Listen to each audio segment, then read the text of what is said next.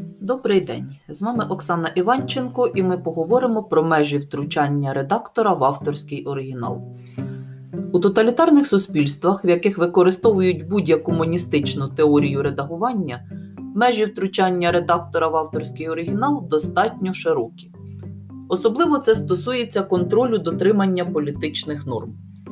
У демократичних суспільствах, де застосовують плюралістичні теорії редагування, межі втручання редактора в оригінал значно вужчі і регламентуються законодавством про авторське право.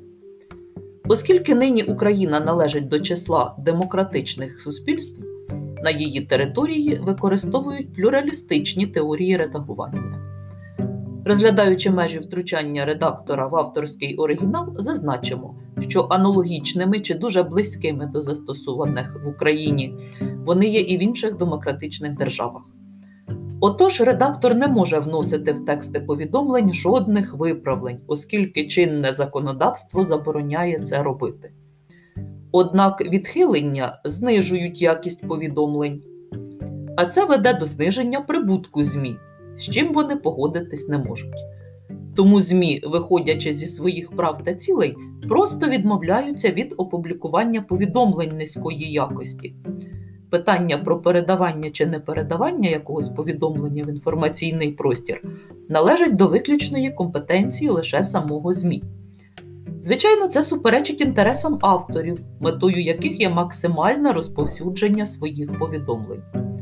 Враховуючи сказане, слід визнати, що в плюралістичних теоріях редагування межею втручання редактора в текст є мовчазний компроміс, який виникає під час редагування між автором і редактором.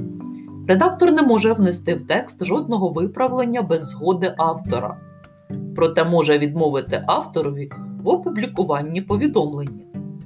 Іншими словами, межі втручання редактора в авторський текст це результат компромісу між тим, чи виправляти, і тим, чи публікувати. Укладання мовчазного компромісу між редактором та автором проходить у два етапи. На першому етапі умови компромісу визначає редактор.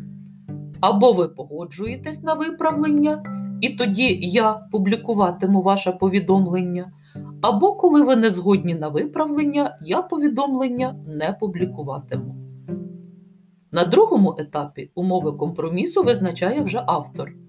Гаразд, я, автор, згоден на ваші редактора виправлення, але тільки в тих межах, які я дозволю. Про інші межі втручання редактора в авторський оригінал ми поговоримо на наступному занятті. Наша лекція відбудеться завтра. До побачення!